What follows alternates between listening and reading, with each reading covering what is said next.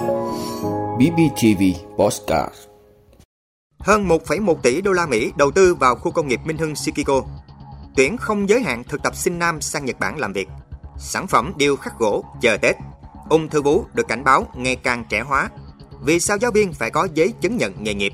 Trung Quốc đón đợt không khí lạnh đầu tiên của năm. Đó là những thông tin sẽ có trong 5 phút sáng nay, ngày 22 tháng 1 của Bosscat BBTV. Mời quý vị cùng theo dõi. Hơn 1,1 tỷ đô la Mỹ đầu tư vào khu công nghiệp Minh Hưng Sikiko. Thưa quý vị, trên địa bàn huyện Hớn Quản được quy hoạch 3 khu công nghiệp với tổng diện tích gần 863 ha. Hiện nay đã có hai khu công nghiệp đi vào hoạt động. Riêng khu công nghiệp Minh Hưng Sikiko đã thu hút rất nhiều nhà đầu tư trong và ngoài nước đến hoạt động sản xuất kinh doanh. Khu công nghiệp Minh Hưng Sikiko xã Đồng Nơ, huyện Hớn Quản có tổng quy mô khoảng 1.400 ha, hiện đang triển khai giai đoạn 1 là 655 ha. Khu công nghiệp tuy mới bắt đầu tiếp nhận nhà đầu tư năm 2019, nhưng hiện nay đã lấp đầy được 50% diện tích với 43 dự án, có tổng vốn đầu tư trên 1,1 tỷ đô la Mỹ. Hiện tại, khu công nghiệp có rất nhiều dự án đang trong giai đoạn xây dựng nhà xưởng và cũng đã có nhiều nhà máy đi vào vận hành sản xuất với đa dạng các ngành nghề như chế tạo linh kiện điện tử, sản phẩm công nghiệp hỗ trợ, chế biến thực phẩm, các ngành quần áo, dệt may, gỗ, nội thất, lớp xe cao su. Nhờ hạ tầng đồng bộ, pháp lý, khu công nghiệp hoàn chỉnh nên tiến trình triển khai các thủ tục đầu tư diễn ra nhanh chóng thuận lợi. Điều này giúp cho các doanh nghiệp tiết kiệm được nhiều thời gian để đưa nhà máy vào hoạt động, tạo hiệu quả kinh tế.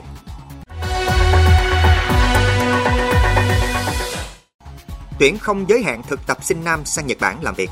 Thưa quý vị, Trung tâm Lao động Ngoài nước Bộ Lao động Thương binh và Xã hội vừa thông báo kế hoạch tuyển chọn thực tập sinh sang Nhật Bản đợt một năm nay. Đây là chương trình đào tạo thực tập kỹ thuật cho thực tập sinh Việt Nam tại Nhật Bản. Trong đợt này, phía Nhật Bản tuyển chỉ tiêu không giới hạn số lượng thực tập sinh cho các ngành sản xuất chế tạo và xây dựng.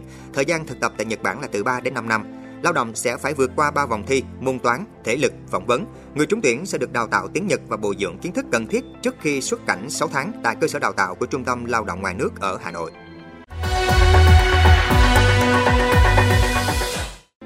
Sản phẩm điêu khắc gỗ chờ Tết Thưa quý vị, thị trường Tết đang nhộn nhịp với rất nhiều mặt hàng sản phẩm. Trong nhu cầu mua sắm trang trí Tết của người dân còn có những sản phẩm tượng gỗ điêu khắc.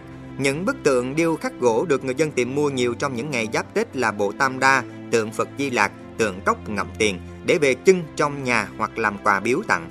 Những bức tượng gỗ điêu khắc này đã được những người thợ kỳ công chuẩn bị từ khá sớm. Những sản phẩm này được tạo ra qua hai hình thức, người dân mang gỗ đến để thợ điêu khắc tạo tác theo yêu cầu hoặc là mua trọn bộ khi sản phẩm đã hoàn thành. Với hình thức nào thì đây cũng là những sản phẩm nghệ thuật độc đáo, góp phần làm phong phú thị trường hàng hóa trong những ngày Tết đến xuân về.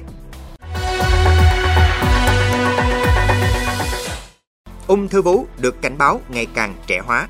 Thưa quý vị, Trung tâm Y học hạt nhân và ung bú đã phối hợp với khoa phẫu thuật lồng ngực mạch máu bệnh viện Bạch Mai vừa tổ chức diễn đàn về điều trị phẫu thuật ung thư vú.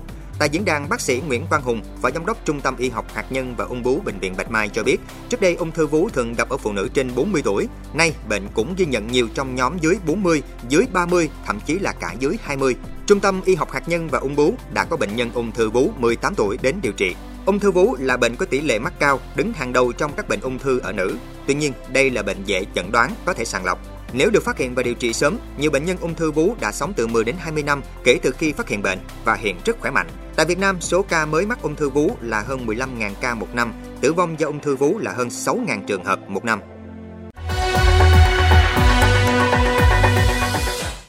Vì sao giáo viên phải có giấy chứng nhận nghề nghiệp? Thưa quý vị, trước thắc mắc của dư luận về dự kiến quy định nhà giáo phải có giấy chứng nhận nghề nghiệp vào luật, Bộ Giáo dục và Đào tạo cho biết ở nhiều nước giáo viên phải có giấy chứng nhận nghề nghiệp. Đây là minh chứng cho người đủ điều kiện hành nghề giáo viên. Nhiều ngành nghề ở Việt Nam cũng có quy định về chứng chỉ hành nghề. Đối với lĩnh vực giáo dục, giấy chứng nhận nghề nghiệp sẽ thay thế những chuẩn nghề nghiệp, chức danh với các tiêu chí cụ thể. Giấy chứng nhận nghề nghiệp cũng là sự công nhận và vinh danh nhà giáo. Khi chuẩn bị xây dựng dự thảo luật nhà giáo, Bộ nêu vấn đề này lên để xã hội phản biện, góp ý xây dựng dự thảo luật tốt nhất. Trung Quốc đón đợt không khí lạnh đầu tiên của năm. Thưa quý vị, theo Trung tâm Khí tượng Quốc gia Trung Quốc, đợt không khí lạnh sẽ quét qua nhiều vùng trên diện rộng. Tại Cáp Nhĩ Tân, tỉnh Hắc Long Giang, nhiệt độ giảm xuống âm 30 độ C, mức nhiệt ở Thượng Hải là âm 5 độ C, đều rất hiếm gặp tại thành phố này. Dự báo tuyết rơi cực đoan ở Nội Mông, mưa tuyết diễn ra ngay cả với những tỉnh chết về phía nam Quý Châu, Vân Nam, Hồ Nam. Các cơ quan chức năng Trung Quốc khuyến cáo thực hiện những biện pháp phòng ngừa đợt lạnh, bảo vệ đối với cây trồng nhiệt đới, thủy sản cùng các biện pháp bảo đảm an toàn giao thông. Tuy nhiên, băng tuyết cũng đang là động lực tăng trưởng mạnh nhất của ngành du lịch mùa Tết này. Cáp Nhĩ Tân, tỉnh Hắc Long Giang là một trong những điểm đến thu hút du khách nhất của Trung Quốc và thế giới với nhiệt độ thường xuyên từ âm 25 độ C, thậm chí là âm 45 độ C.